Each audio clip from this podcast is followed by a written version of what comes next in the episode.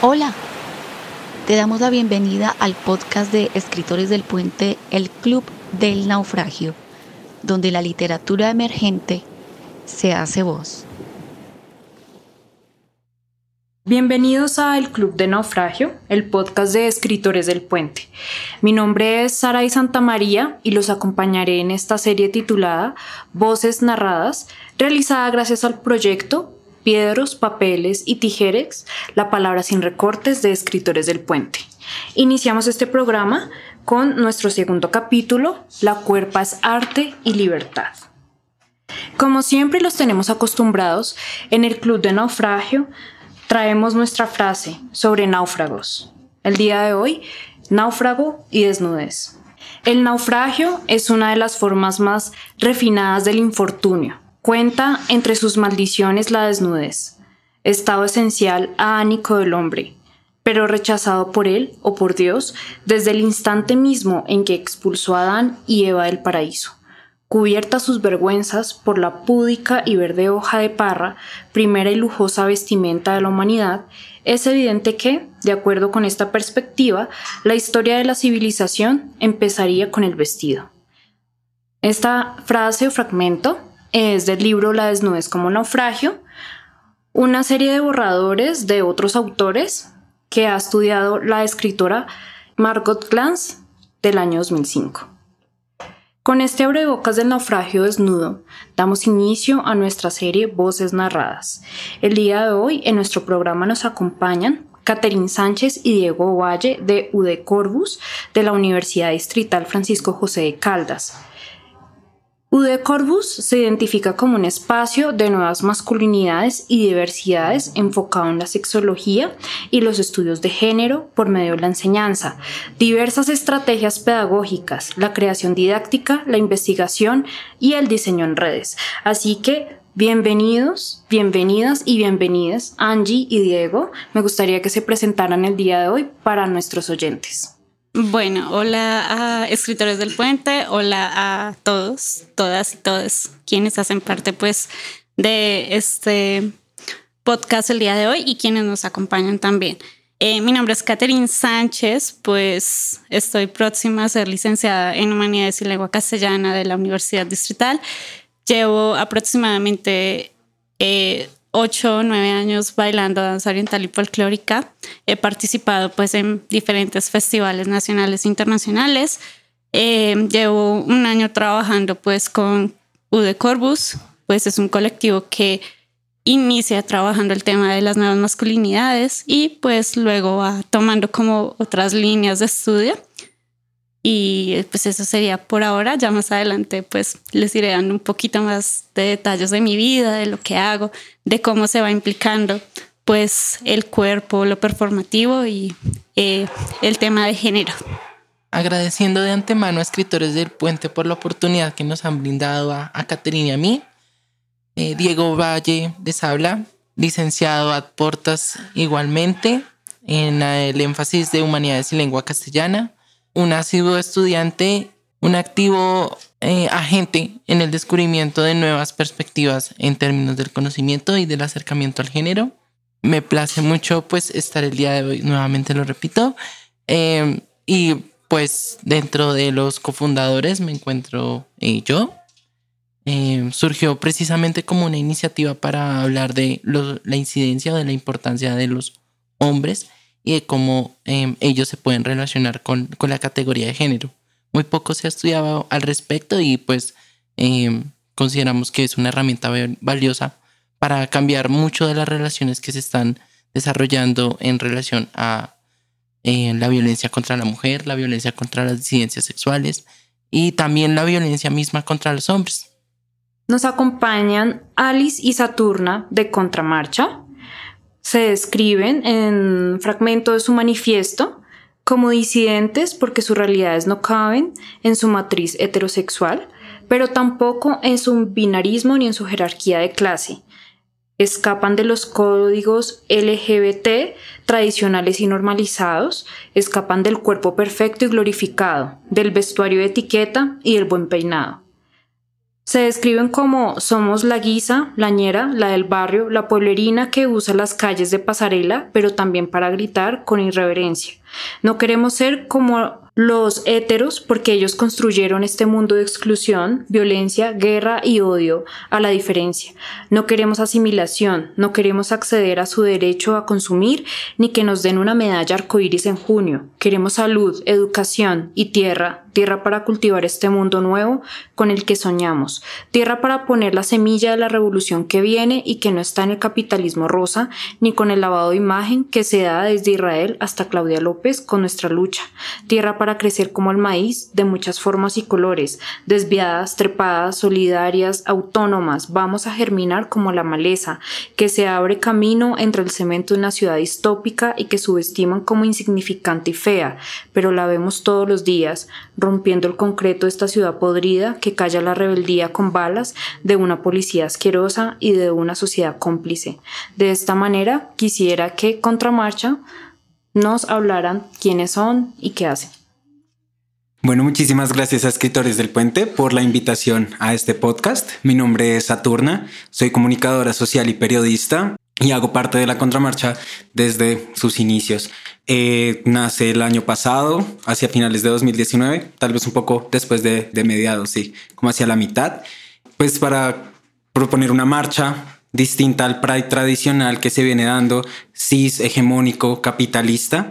Eh, trabajamos desde la juntanza, como tal no tenemos una cara o unos líderes, así que somos como toda esta juntanza de disidencias, trabajamos un poco desde eh, lo que es la performatividad, los performance, el arte desde la cuerpa. Pues ratifico el agradecimiento de Saturna por la invitación, por tenernos acá presentes para hablar sobre el cuerpo, la cuerpa, el performance, el arte. Pues mi nombre es Alice, soy estudiante de trabajo social, me considero activista y activista callejera, sobre todo pues desde la disidencia sexual. Me leo mucho desde el transfeminismo antiespecista, como que es algo que también hemos tratado de llevar como en la lucha que lleva a cabo la contramarcha, disposicionar discursos y, y luchas que también defiendan la liberación de la tierra y de los animales.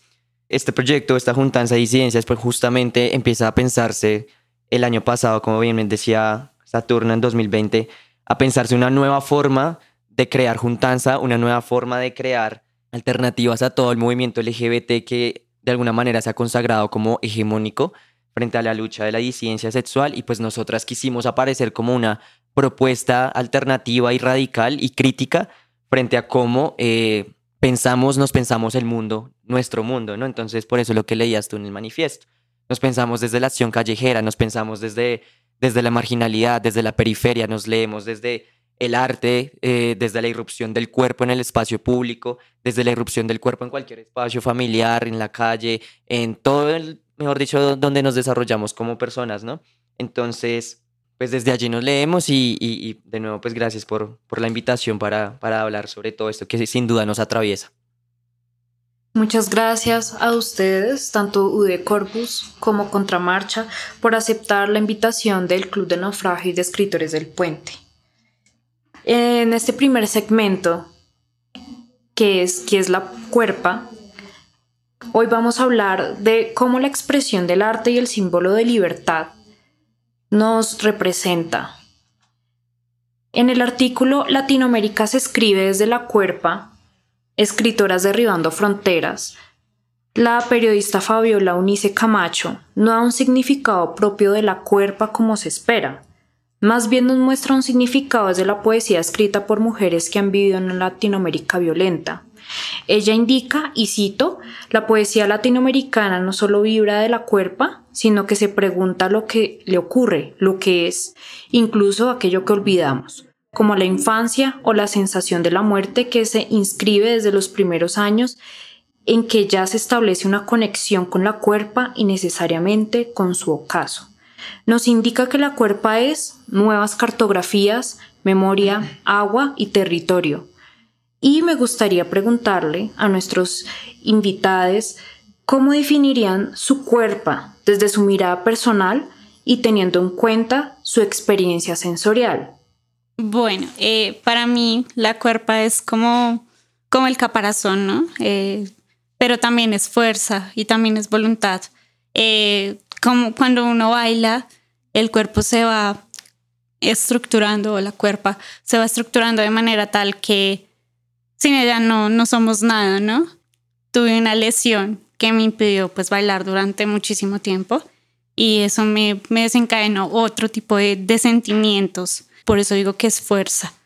Eh, pero también eh, es desarrollo, es evolución, es lenguaje y va mutando. Para mí es eso. Yo creo que para mí también eh, el elemento de la cuerpa es algo muy interesante de tratar y, y es porque de algún modo siento que se, se, trabaja desde la sensibilidad, desde la sensibilidad de cada persona, de su contexto y de cómo eso afecta de algún modo u otro la forma en que se identifica, la forma en que se representa y cómo adorna también su cuerpo y, lo presenta frente al mundo, en este caso la cuerpa. Me parece muy, muy, muy poderoso ese, ese, ese término porque pues rompe también con, con ese, esa expectativa masculina a veces que hay de las cosas. Además porque se va, o sea, sí te permite coincidir eso, ¿no? Hacia lo femenino. Generalmente estamos enmarcados desde la identidad por cómo nos, nos vemos o qué nos representa. Entonces es muy valioso eso que mencionas. Pues bueno, yo, yo, yo, yo quería decir que justo con este texto que leías, que leías eh, sobre la cuerpa, me, me llama la atención como varias cuestiones. Es que personalmente siempre he leído como, no voy a hablar de cuerpo, cuerpa, sino de corporalidad o corporalidades, para no complejizarlo mucho eh, sin decir que el tema del lenguaje sea totalmente necesario, porque nada más importante para la disidencia que la irrupción incluso en el lenguaje como construcción social. Pero eh, desde hace un tiempo yo vengo pensando que justamente las corporalidades o el cuerpo, la cuerpa, es una forma también de enunciarse ante el mundo y de crear narraciones, ¿no? Yo con mi, con mi forma de hablar, con mi estética, con cómo me muevo, con, con mis expresiones gestuales, con todo lo que tiene que ver con este, este caparazón, como decías tú, narro, narro mi historia, ¿sabes? Digo quién soy, digo cómo me quiero proyectar al mundo. Entonces, en esa, en esa idea de la narrativa, de, pensarse la cuerpa como una forma de narrarme ante el mundo, me voy dando la oportunidad de, de, de, de no solamente contarme y narrarme, sino también de decir la forma en que lo estoy haciendo, lo hago desde un lugar político de enunciación que sí o sí, en el caso de la disidencia sexual, termina rompiendo con esos códigos que, justamente también hablábamos un poco en el manifiesto, y es nuestros cuerpos, nuestras cuerpas vienen a irrumpir y a romper un poco con esos esquemas heterosexuales, binarios, de em, no solamente somos un cuerpo cisgénero que a, lo que nos acostumbró la cultura occidental y moderna de soy un hombre, soy una mujer porque tengo pene, porque tengo vagina, porque tengo tetas o no, no, o no se me pronuncian los senos, sino soy una persona que puede jugar y moldearse a partir de todos esos elementos. Puedo tener tetas, pero también tengo un pene. O puedo simplemente maquillarme y tener el cabello corto. O puedo tener la voz gruesa o la puedo tener delgada. O puedo hacer un montón de cosas y configuraciones con mi cuerpo constantemente que me permiten decirle al mundo, aquí estoy y me represento fuera de esos esquemas y esos códigos y me importa un carajo porque simplemente es como yo me siento bien. Es como la forma en que también yo siento que el cuerpo es potente, es revolucionario y sin duda es como un arma eh, con el que uno se desarrolla ante esas estructuras hegemónicas y de poder porque justamente nos estamos, nos estamos narrando desde un lugar totalmente antagónico a la sociedad, a la construcción de esa hegemonía cultural que, que en este momento pues en la cultura occidental tenemos y desde ahí yo me muevo. Yo siento que sin duda por eso la contramarcha le ha, apostado tanto, como decía Saturna, al tema de la performatividad, de las performances, el arte corporal.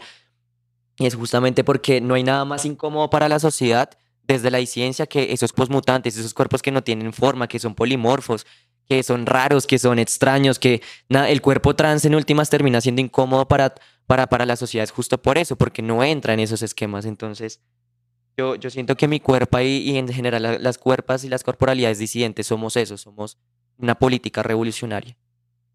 Siento también que hay un primer momento antes de lo que menciona Alice de poder narrar y expresarse, que estoy completamente de acuerdo con todo lo que expresó la compi. Em, y es también, soy un poco hedonista en eso y es creer que igualmente la cuerpa es el medio para experimentar este mundo. Sensorialmente, eh, claramente pues con los sentidos, entonces qué veo, qué escucho, qué pruebo, qué siento, qué huelo.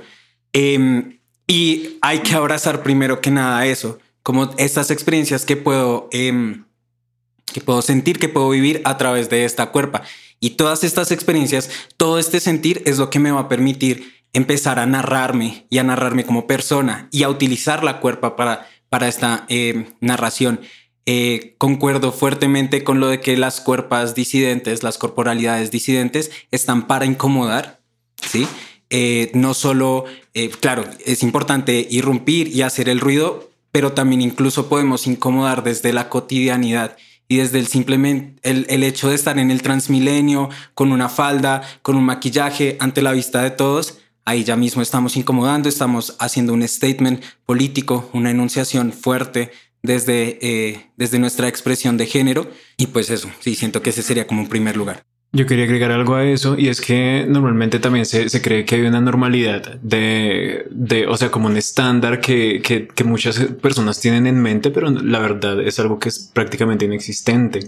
Los cuerpos normalmente no cumplen esas condiciones y, y es algo muy valioso que las personas comiencen a, a, abrazar su cuerpo y a, y a, y a mostrarse de esa forma y aceptarse, porque hay muchas personas que también tienen, sean látigo, como porque yo no me veo de esta forma, no me, no me veo como el estándar y es como también hacer conscientes a esas personas que se sienten de ese modo que hay otras opciones y que necesariamente no tienen que cumplir con ese estereotipo. Como antes de pasar como al próximo compañero, como para complementar esa parte, si concibo la corporalidad como un lienzo en blanco que te dan y sin embargo la sociedad te dice como esto es lo que tienes que pintar sobre este lienzo. ¿Sí? Y el hecho de revelarse y decir como no, yo decido qué voy a pintar allí, yo decido qué voy a plasmar allí, ya, es lo que lo hace igualmente en primer lugar disruptivo. Así que... Claro, bien, tú lo refieres. Eh, la cuerpa es un concepto netamente disruptivo. Disruptivo frente a la academia, disruptivo frente a la gramática, disruptivo frente a la misma eh, sociedad en general, ¿no?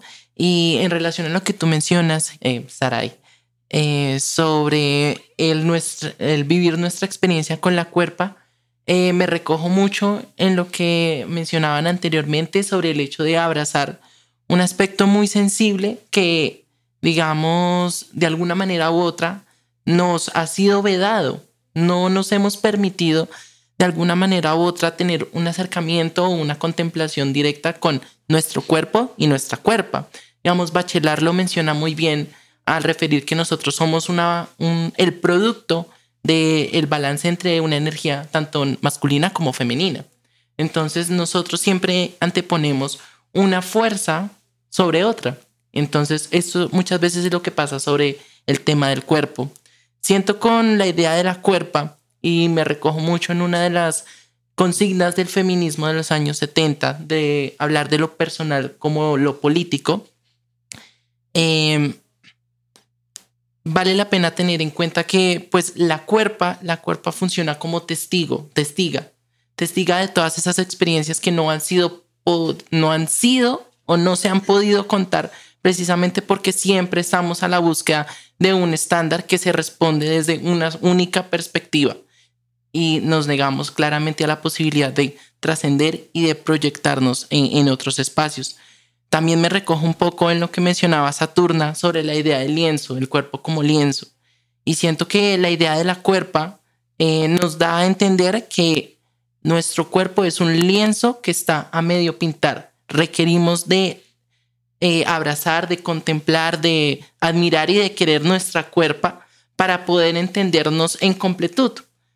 Tenemos que, claro, la idea de, de em, la materia, la esencia, la identidad, la expresión, todos estos elementos, eh, juntarlos de alguna manera para crear una amalgama que trascienda mucho más allá de la identidad de la que nosotros podemos eh, ser y digamos de alguna manera proyectarnos, proyectarnos en una dimensión mucho más especial de la que estamos desarrollando actualmente.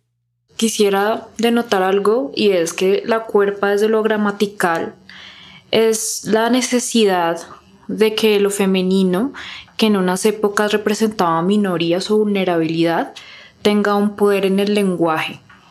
Y obviamente tiene un inicio desde la poesía, porque la poesía representa una libertad en la forma en la que se puede expresar cualquier persona, no solo el que es poeta se puede expresar, sino la poesía existe desde todos los tipos de lenguaje, desde la palabrería, desde la tradición oral, y es como totalmente un quiebre en el lenguaje.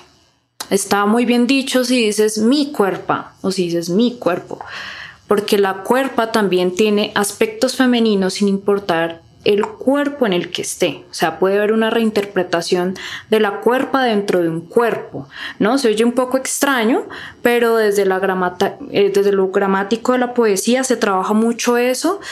Y acogí este texto de esta periodista porque eh, nos habla de que las mujeres latinoamericanas, las poetisas, y creo que otros autores lo utilizan como unas nuevas cartografías, un nuevo mapa de la corporalidad que creo que es necesario comentarlo. Además, porque el cuerpo también es memoria, ¿no? Y dentro de las narrativas que va tejiendo la memoria, pues es importante reconocer nuestro cuerpo. Por eso también es tan valioso reconocer las cicatrices que cargamos a lo largo de nuestra vida, porque a propósito de la metáfora del lienzo, es como si cada elemento que vamos teniendo a lo largo de nuestra vida fuera una pintura con diferentes gamas y eso pues es bien importante. Sí, no, yo quería como trasladar esto, justo todo esto que están diciendo, como más a un poco lo que discursivamente habla la filosofía política frente al cuerpo también. Y es que justamente nuestras cuerpos son, o sea, están constantemente en una disputa y desde que nacemos, llámese lienzo en blanco, llámese como lo queramos llamar, pues se convierte en una disputa de por vida frente a lo que yo quiero ser y hacer de mí misma, incluyendo mi cuerpo y lo que también desde afuera han querido hacer con mi cuerpo, así. Entonces, yo creo que ahí es donde, por eso la, la, crítica tan, tan, tan pronunciada que hacemos desde la contramarcha, desde que iniciamos, y es eh, el sistema capitalista y heteropatriarcal nos ha educado en, ese, en esa idea de que em, necesitamos mantener unos códigos rígidos para que justamente esos sistemas funcionen, justamente para que nos sigamos entendiendo como hombres y mujeres bajo unos roles y unos estereotipos rígidos y además, eh, bajo, esos, bajo esos mandatos también de un sistema capitalista que te dice que eh, tienes que actuar de esta manera para que eh, dentro del espacio público, dentro del mercado, dentro de la familia, tengas que tener ciertos comportamientos y ciertas formas de ser para que justamente seas funcional a esos sistemas. Entonces, esto lo digo justamente porque mm, yo traslado todo esto que estamos hablando, mi experiencia personal.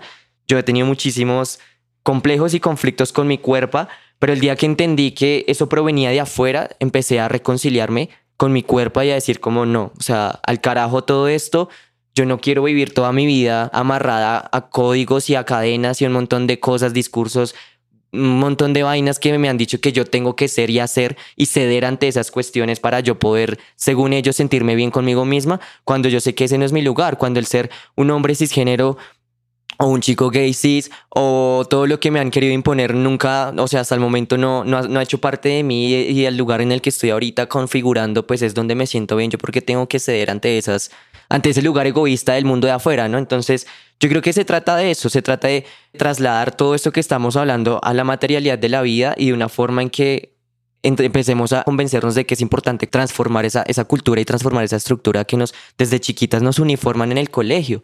O sea, yo digo, ¿cómo que es eso? O sea, desde pequeñas, esa, binarismo de género sigue, entra a jugar ya cuando en el, colegio te dicen que te tienes que poner un uniforme dependiendo si eres hombre o mujer, ¿sí? Y que tienes que regirte bajo esas normatividades y al hecho de que tú salgas de allí, automáticamente se convierte en violencia, ¿sí? Y una, violencia correctiva, además, como higienizadora, como es que tú no eres eso, o sea, tú no puedes hacer esto, entonces tienes que ser una persona limpia con lo que la cultura, con el capitalismo, con lo que el patriarcado te está mandando. Entonces, sin duda, esto es una disputa constante y esa disputa nada más precioso y nada más bello y revolucionario que hacerlo desde el amor, ¿no? Desde el amor propio, desde el autocuidado, desde darme la oportunidad a mí misma de, de, crear y configurar esa corporalidad o ese ser en sí misma eh, con plena libertad, sabiendo que esa plena libertad pues cuesta, ¿no? Porque creo que a nosotras lo hemos vivido como mujeres y como disidencias, lo hemos vivido y, el ir en contracorriente todas estas normatividades cuesta, puede costar hasta la vida. Entonces, nada, tenemos justamente que cambiar esa estructura. Claro, porque es que el cuerpo, o sea, desde siempre nos enseñaron que el cuerpo era instrumentalizado y es históricamente siempre se asociaba el cuerpo a la máquina, ¿no? Entonces el hecho de que eh, se crea desde las diferentes esferas de la realidad que el cuerpo está para la producción, eh, pues empieza a generar diferentes elementos pues complejos a partir de ello. Muchas gracias a todos por esos eh, aspectos de la cuerpa, que es como el tema principal que hay en nuestro podcast en este capítulo. También me gustaría que habláramos de la libertad en el arte. La UNESCO define la libertad en el arte como lo siguiente, en palabras del poeta angloamericano Winston Hugh Auden, el arte no juzga, el arte tiene dos valores. Primero da placer, el placer de la curiosidad ociosa. Segundo, amplía el cambio de la libertad. Esto aparece en un texto Reflexiones sobre el arte y la libertad de la UNESCO. Y otra definición es a partir de la Oficina del Alto Comisionado de las Naciones Unidas para los Derechos Humanos, donde define la libertad artística de la siguiente manera, y cito, el derecho a la libertad de expresión artística es un aspecto fundamental de los derechos culturales. Este derecho comprende la libertad de buscar, recibir, difundir informaciones e ideas de toda índole en forma artística, el derecho a gozar de las artes y de la creatividad de los otros, y comprende también obligaciones por los estados de respetar la indispensable libertad para la actividad creativa. Dicho esto, se entiende el arte fundamentalmente como placer, goce, búsqueda de libertad para difundir ideas que permiten comprender derechos fundamentales como lo son la imaginación y la expresión artística. Quisiera resaltar, hablando ya de los derechos al arte, de los derechos a la expresión, un caso que sucedió en Uruguay, donde el arte para la libertad se convierte en una denuncia. Los performancistas uruguayos Estela Mieres y Jorge Elías Delgado interpretaron un performance al ritmo de la canción Smoke Rings de 1986 de Laurie Anderson a dos personajes. Estela era una bailarina con el cliché del tutú rosa, súper eh, delicada, y Jorge representó a un hombre con actitudes masculinas, como se entendía la masculinidad, pero con unos resaltados labios rojos. Lo presentaron como un humor, eh, fue una denuncia clara contra la homofobia, la transfobia, el machismo y la misoginia, pero por la época tuvo que ser de manera disimulada. Nos encontramos en 1988 y ¿por qué el disimulo? Porque hasta el año 2011 la Italia Fausta, como pasó a llamarse esta compañía o escenario donde pasaron diversos actores de países de Latinoamérica, eh, donde salen estos dos performancistas de este caso, hasta el 2011. Reconoce el Ministerio de Cultura de Uruguay la aceptación y la libertad como que este espectáculo es histórico y donde por primera vez el arte gay trans puede tener voz. 2011. Bueno, yo quería contarte a propósito de eso, eh, que es muy interesante eh, evaluar la historia de, de, lo trans y el performance. En México también ocurrió un movimiento similar en el que había como una especie de bar en el que solo aceptaban hombres. Eh, eso fue más o menos, sí, en una época muy violenta para México. Y hombres o mujeres, o sea, allá lo gay, lo eh, o sea, eso estaba terriblemente marcado. Y lo que hicieron eh, era, para normalizar ese tipo de acciones, eran que iban por parejas de hombres, pero uno de los hombres se vestía como mujer.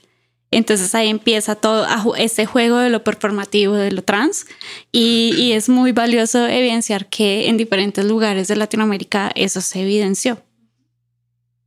Y digamos, eh, en, hablando del caso de Uruguay, eh, que de hecho este sketch para nuestros oyentes lo pueden encontrar en un DVD que luego se recopiló en el 2004 que se llama ¿Quién le teme a la Italia Fausta?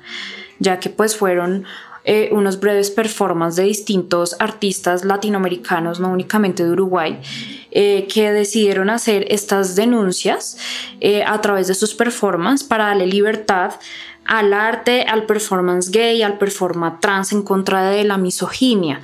Y cuando leí este caso me pareció increíble que hasta el 2011 los espectáculos del arte gay trans por primera vez podían ser públicos. O sea, ya de frente podrían hablar de los temas y no de manera disimulada como ellos en, en su época tenían que hacerlo, obvio transmitiendo para los que les parecía que no era, estaba bien. La denuncia no podía ser denuncia como tal. La misma denuncia fue censurada hasta que empezó el año 2011, donde el Ministerio de Cultura reconoce bueno, en Uruguay existe el performance gay y trans y hay que darle su libertad y su reconocimiento histórico. A raíz de esto, quisiera preguntarle a Catherine, ¿alguna vez los hombres en la danza desde el inicio del ballet ruso, también las compañías eh, de la China comunista, eran esclavos de esas compañías, porque hay que decirlo, ¿no? Aunque existe la prima bailarina en el ballet, el hombre era como el más importante, como que el bailarín principal, eh, tanto, bueno, en el ballet sobre todo, es como la base para el resto de los bailarines. Entonces, en Rusia sobre todo en los países comunistas como China y Rusia, en una época eran los ídolos, ni siquiera los músicos, ni siquiera los cantantes, ni siquiera los políticos, los bailarines de ballet, pero a qué costo eran esclavos. Entonces, creo que tú conoces más acerca de algunas historias de estas masculinidades que fueron opresivas desde la danza y desde tu experiencia como bailarina me gustaría que nos hablaras al respecto.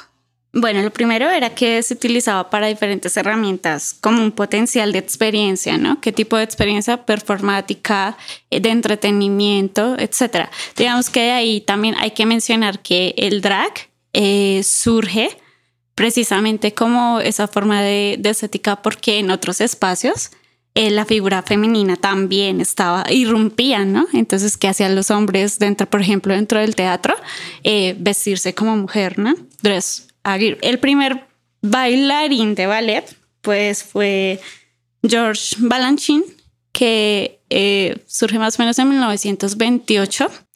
Es precisamente del taller neoclásico. Cualquier cosa desde la estructura de la, de la danza, de lo, de lo que implica estéticas artísticas, eh, frente a la observación de otros, pues tiene muchísimas implicaciones, ¿no? Desde lo corporal, hacer ballet es extremadamente complejo, eso ya nos hace esclavos de nuestro propio cuerpo. Eh, porque implica que tengamos las herramientas precisas, pero también no solo se da en el, en el ballet. Fíjate, por ejemplo, que eh, en la danza oriental, pues el tema de la masculinidad no es muy presente, ¿no? Pero fíjate, por ejemplo, que hay lugares, a propósito de, todo esto que ocurrió por desplazamiento hace poco, eh, lugares como, repítanme, no estoy muy segura, pero pues de Arabia y eso, donde los niños, eh, o sea, no se acepta la, la figura femenina y son los niños los hombres los que tienen que estar a merced del hombre para labores como prostitución o para labores artísticas como la danza. Entonces, históricamente, pues la danza sí ha estado permeada por muchas cosas violentas dentro de la, categoría de género. Respecto a esto, y um, diste el ejemplo de Medio Oriente y me acordé que hay varios eh, bailarines de danza moderna contemporánea en Nueva York de los años 80 y 90 y que muchas personas desconocen, eran refugiados que escapaban de países como Siria Afganistán, entre otros Irán, Irak, porque eh, allá cuando empezó como el Estado Islámico a imponerse en varios de sus países, los hombres tenían que bailar únicamente la danza folclórica. Entonces, las compañías de danza contemporánea o de ballet que tal vez se llenaban como de lo que había en la parte occidental y leían y estudiaban, tenían que bailar escondidos, clandestinos, bajo tierra, hasta que tenían que escaparse compañías enteras de, de bailarines y se trasladaron sobre todo a Nueva York, donde los mejores bailarines y coreógrafos son de ascendencia árabe y muchas personas desconocían porque ellos tenían que cambiarse eh, sus nacionalidades, cambiarse los nombres, ignorar y olvidar totalmente su cultura porque su misma cultura los oprimía a que usted es esclavo de nosotros, nació con un talento, pero no puede ejercer su talento con libertad. Eso también se ve precisamente desde, desde todas las implicaciones de género. Eh, o sea, es como tú eres gay, pero en el closet. Eres lesbiana, pero en el closet. Si te sales del closet, jamás. O sea, eh, históricamente sí ha estado muy, muy permeado eso. Y, digamos que es muy triste. O sea, es muy triste cuando, cuando hay muy, muy, muy buenos bailarines. Por ejemplo, acá en Bogotá, maestro mío, eh, maestro de algunas compañeras de, de danza. Tenemos a John Chamba, bailarín súper talentoso. También tenemos a Sebastián, que es una chica trans, que es bailarina de danza oriental y todo lo demás. Pero eh, cuando uno va a una presentación, y a eso asociaba, cuando uno va a una presentación de danza, siempre como que quieren ver tus trajes perfectos, limpios, bonitos, tu maquillaje, tu estética, ¿no? Entonces cuando llega una mujer trans, es como, ¿y qué hace usted acá? Lo que no se acepta, lo que no está normalizado y genera ruido, irrumpe entonces, eh, también eso es violencia, una violencia simbólica a un grado bárbaro. A propósito de lo que ustedes hablan de la masculinidad, la danza, el ballet, me acuerdan, me recuerdan a una película que no sé si han visto, que es Billy Elliot. Billy Elliot es una gran película que, que yo creo que es un ejemplo para justo lo que estamos hablando. Trasladémoslo con, eh, con este ejemplo a lo que estamos hablando. Y es un chico joven, además, que se le niega la posibilidad por toda esa construcción sobre la masculinidad, pues bueno, el contexto de la película es Reino Unido, años 60, si no estoy mal, cuando están en huelga los mineros y toda la cosa, vive sobre todo con hombres, ¿no? Solo su abuelita que también quería ser bailarina de ballet, es como quien le da la fuerza y el arranque ahí al chico para que pues luche por su sueño de ser bailarín de ballet luego de que le habían impuesto de que tenía que sí o ser, ser un boxeador, ¿no? Sí o sí ser un boxeador. Y es interesante este ejemplo para lo que hablamos porque justo el chico rompe con muchos de los elementos que estamos hablando y es un chico que mm, claramente en la película dice, a mí me gusta el ballet, pero ni siquiera soy un, soy un maricón, ¿sí? Mientras que su amigo, pues era un chico maricón, pero su mejor amigo, que es Michael, pero em, que siempre le insistía como, pero ven, tú no quieres, te quieres poner un tutú, no sé qué, y como toda la estética de lo que es el ballet, y, y el chico pues insistía en que no, en que no, entonces Aquí como que en esta película juegan muchos elementos frente a la masculinidad, frente a como esas imposiciones dentro de los contextos. Claramente estamos dando tres contextos diferentes. Estamos hablando de Nueva York, estamos hablando de Medio Oriente, estamos hablando de, Reino Unido. Y leer el contexto es importante porque no podemos universalizar todo este tema de, de cómo se imponen esas, esas, esas normas sobre los cuerpos, las cuerpas y el género.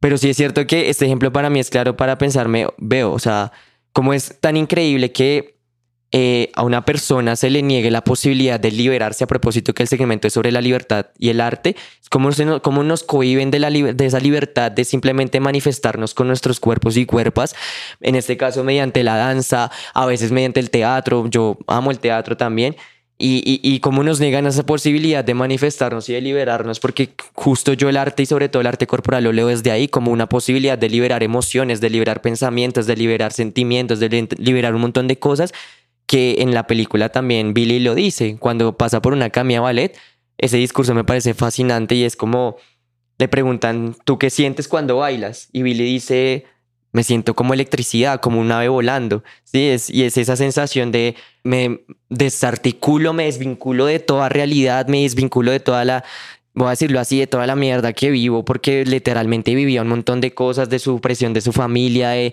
de la huelga de los mineros, de, de la profesora que a veces desde la muerte de su madre, o sea, tenía tantas cargas que simplemente él lo liberó mediante el arte.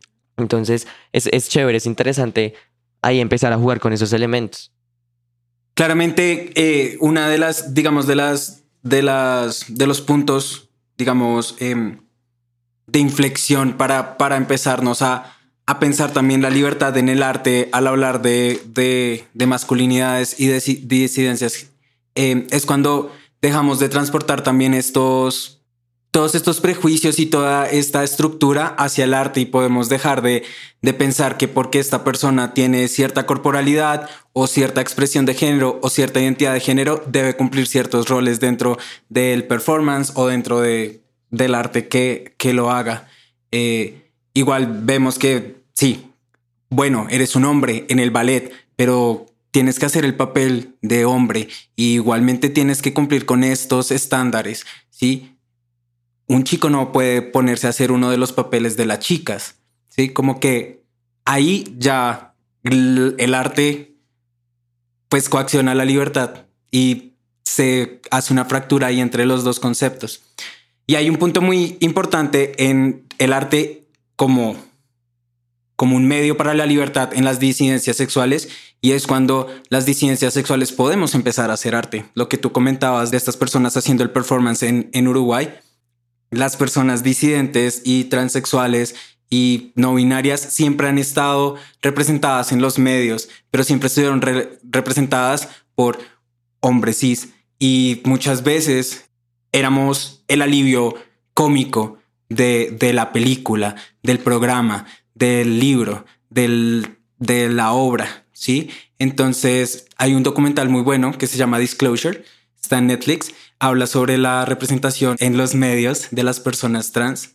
Eh, y eso nos muestran en los años 50, 60, cómo habían estos personajes creados por eh, y representados por hombres cis, vestidos con ropas de mujeres, ¿sí? que claramente dejaban ver que no era una mujer. Claramente eh, o le dejaban la sombra de la barba o dejaban ver que tenía músculos grandes, ¿sí? O a veces su voz dejaban de, de, poner la aguda y de repente se salía esa voz grave. Entonces cuando, dejan de, cuando dejamos de ser ese alivio cómico, cuando empezamos a, a tener ese lugar dentro del arte, que precisamente el drag eh, es uno de, las, de, esos puntos de inflexión, más que nada años 60, toda, toda la revuelta de Stonewall también en los 70. Eh, sabemos que igualmente... Em, así muy caletos, existían los Queen Balls, que fue antes de toda esta cultura ballroom. Los Queen Balls, que eran estos eh, certámenes de belleza de drag queens. Y bueno, igualmente en ese momento todavía está como muy mal visto, todavía tiene que ser muy por debajo de la cuerda. Eh, muchas veces hacían redadas y les encontraban en estas, los les llevaban presas, eh, les violentaban, les golpeaban. Em, y ya cuando nosotros podemos empezar a estar en los medios, cuando empezamos a hacer las obras, a escribir los poemas, a aparecer en las películas, es cuando de, verdad las disidencias sexuales pueden hablar un poco de la libertad desde el arte. Porque el arte incluso ha sido siempre visto por una lupa por el sistema cis heteropatriarcal. Siempre han estado ellos diciendo qué es el buen arte y qué no es el buen arte. Y pasa como en todas las instituciones y en toda la academia de este sistema. ¿Quiénes son los que están arriba? Hombres. Y pues eh, claramente hay muchas disidencias, muchas mujeres que han logrado posicionarse allá arriba también, pero tienen que lidiar un montón con eso. Tienen que hacer triple esfuerzo y muchas veces terminan cediendo a ciertas cosas porque el sistema es, es, muy pesado. Además de que hablamos eh, no solo en el arte desde el performance, sino la literatura también se ha convertido en medio de libertad y para esto quisiera que Diego, nuestro invitado Ude Corbus, nos hablara de su proyecto Antología Queer y además nos leyera eh, un texto sobre este proyecto maravilloso. ¿Nos quisieras contar? Claro que sí, Saray. Antes de ello, me gustaría traer a, reflexión algo que estaba mencionando Alice y también Saturna sobre la idea de los roles definidos que existen, pues digamos, en un, eh, en un elemento artístico como lo es la danza, ¿verdad? Digamos, para un caso mucho más eh, situado, podemos tener a, Fernando Montaño. Fernando Montaño, pues, viene a representar a Colombia en el escenario internacional de la danza, precisamente pues desde el ballet, ¿no? Y obviamente en una cultura tan machista como lo es la latinoamericana, en específico la colombiana, obviamente pues eh, siempre estuvo esa negativa por presentar, por innovar, por performar, eh, desde, digamos, desde sus posibilidades, ¿no? esto da cuenta que el género es relativo, ¿no? Que el género no eh, se asienta o no se sitúa de la misma manera. en los distintos territorios. Por ejemplo, pensemos en el tango. El tango surgió como una danza que se practicaba entre dos hombres y actualmente en el imaginario colectivo, en el imaginario global, uno considera pues que el tango es una danza erótica de dominación entre un hombre y la figura de una mujer. Eh, también quisiera traer el caso a colación de, digamos, un proyecto de investigación que hemos adelantado sobre eh, los Juegos Olímpicos, sobre, digamos, la práctica deportiva y de cómo, digamos, desde la gimnasia rítmica, que es una disciplina que no tiene una mayor trascendencia de la figura masculina, hay representantes en el ámbito español como lo son Rubén Orihuela y Christopher Benítez actualmente, quienes marcan una pauta y una disidencia sobre los roles y las prácticas que eh, conllevan, digamos, a, a delimitar un poco este aspecto. Traigo aquí un fragmento de una entrevista que dio Christopher Benítez en la que dice, me pongo diademas, me pongo mallas con falditas coherentes, como por ejemplo un romano lleva una falda o el príncipe de Egipto lleva una falda, siempre y cuando con coherencia. Con la música de gladiador no me pongo un tutú, no tiene sentido.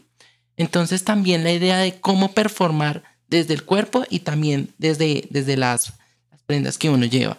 Y claro, Saray, en relación a, lo que tú mencionabas, eh, me place compartir contigo y con las y los presentes eh, el resultado de un proyecto de investigación que adelantamos con los miembros del Semillero de Comunicación, Género, Feminismos y Nuevas Masculinidades de la Universidad Javeriana, el cual eh, fue emitido este año y se conoce como Relatos de la Puerta al Armario. Es una antología creada de tres historias, em, cada una de ellas escrita por los miembros de, del semillero y que dan cuenta precisamente de todas estas posibilidades que han sido negadas o ignoradas históricamente en relación a los temas de género. Me place entonces compartir un fragmento de un cuento que se llama El vestido, escrito por una gran amiga mía que se llama Ana Paula García. El vestido es la historia contada en primera persona por Andrés, quien se va a casar con Liz próximamente, y que encuentra una fascinación muy interesante por el vestido de novia de su pareja. Dice así, dice Andrés, una parte de mí me decía que no era una buena idea, pero otra parte muy profunda me empujaba a usarlo de una vez por todas. No quería dejar pasar aquella oportunidad para probar semejante vestido, probablemente jamás volvería a suceder. Subí pierna a pierna y las introduje en la falda. Lo deslicé hacia arriba, a la altura de mi cintura, y puse mis brazos dentro de las mangas. El cierre estaba en la espalda y subirlo resultaba complicado. Qué difícil es ponerse un vestido. Corrí a verme en el espejo y no podía creer lo que veía. No solo me sentía genial con esa obra de arte rodeándome, también lucía como una mujer. Fue un momento mágico que se acabó cuando me invadió el temor. ¿Qué estaba haciendo? ¿Me había vuelto gay? Tenía tantas dudas, pero, a su vez, sentía tanta libertad al verme bien con un vestido que me confundía. Me lo quité lentamente para no dañarlo y lo volví a colgar. Lo contemplé una última vez y salí del vestidor. Liz llegó y no notó ningún cambio. Pero en definitiva, yo no era el mismo de hace un rato. Gracias, Diego, por eh, presentarnos tu proyecto, por presentarnos esta historia. Y como es tradición en el Club de Naufragio, ahora viene John Daniel Hernández Leal, uno de nuestros podcasters, con recomendaciones. Las recomendaciones viajan en el barco del naufragio a través de las olas de escritores del puente. Primero que todo, yo creo que ya también como acabando con este espacio, quería pues eh, desde las recomendaciones hacer eh, un recorrido principal por, pues por lo que venimos hablando, por el arte. Eh, comencé con el número de oro de, de, los griegos, que fue como eso que comenzó a dar pie a, a, las estructuras que, que se consideran como los cuerpos normales dentro de comillas. Quería partir de ahí porque me pareció que definitivamente eso se ha mantenido hasta ahora, esos cuerpos musculosos, esos cuerpos que se van como hacia los dioses griegos. Quería hablar también de, de, de, los ejemplos que nos, que nos presenta el arte, ya digamos desde la pintura, desde la escultura, desde, desde la música misma. Eh, traía, por ejemplo, una de las esculturas del Museo del Prado que se llama Hermafrodita Durmiente. Es una de las primeras obras en las cuales se ve una figura femenina que tiene un pene. Entonces, de algún modo esto es completamente disruptivo en el momento en el cual ocurre, a pesar de que pues uno conozca todo el mito de hermafrodita y toda la cuestión de cómo ocurre. Es, es una, un primer acercamiento que tenemos por medio del arte hacia, hacia este tipo de, pues, de nuevos discursos y, y, también una forma de también entender que siempre ha estado presente en la historia de la humanidad. Em, entonces, en recomendaciones les traigo eh, algo así como para que obras que puedan evidenciar esto. Eh, primero quería mencionar a Lily Elb, que es la primera mujer trans que se hace un procedimiento de vaginoplastia y en la cual está basada la película de, la chica danesa, que por cierto es ahorita ojo del huracán porque no debió haber sido representada por un actor masculino. Todo el mundo piensa lo mismo. De hecho, el mismo actor hace poco dijo, dijo eso en una entrevista. Em, quería mencionar también eh, algunos representantes del arte como Renoir, que nos presenta por primera vez estos otros cuerpos disruptivos que no, no van tan, tan cercanos a eso que se espera.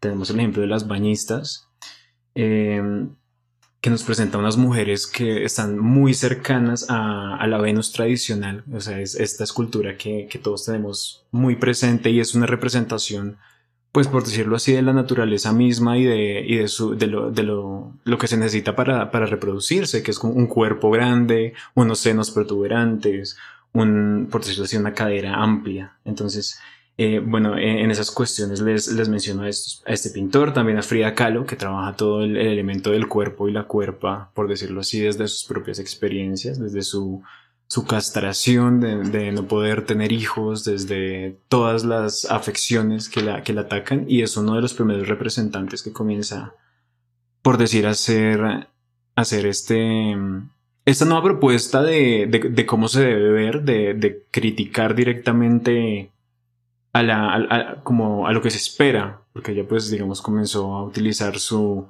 por decir, el vello corporal, que es algo que muchas veces las mujeres les tienen muy, muy como no debes depilarte, debes estar de cierto modo, eso me parece que es una irrupción.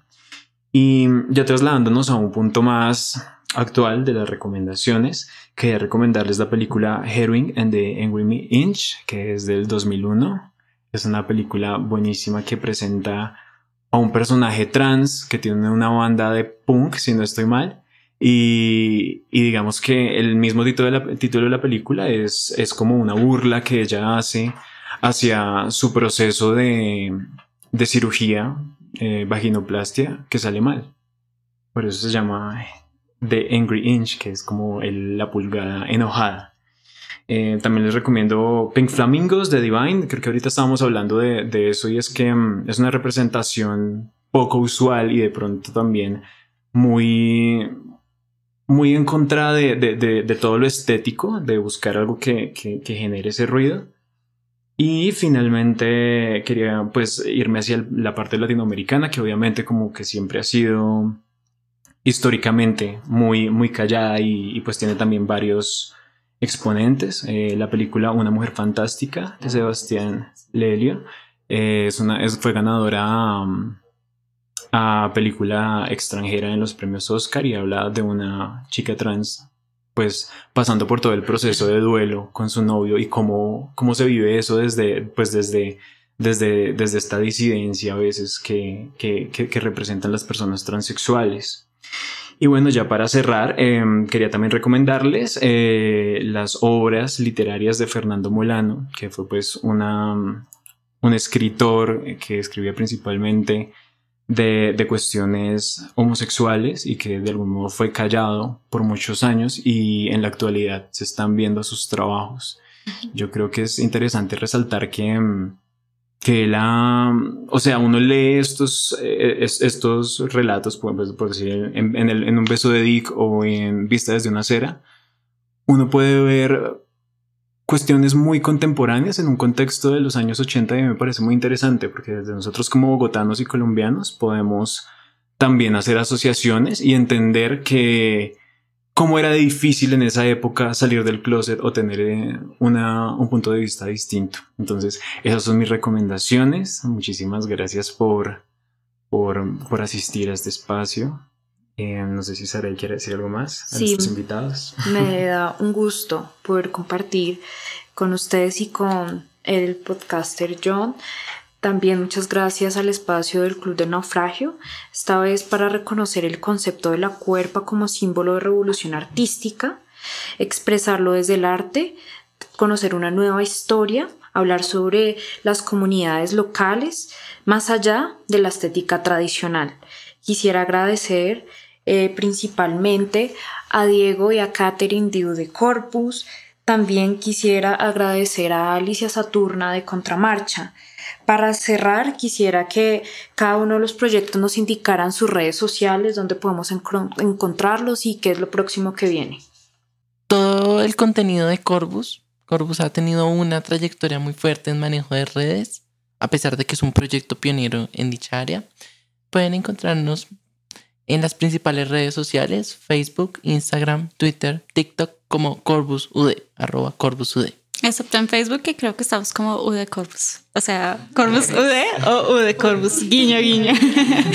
y ya pues información adicional, pues a mí me pueden encontrar como Ani en GL, eh, raya al piso, pues ya para cosas que impliquen arte o danza como tal.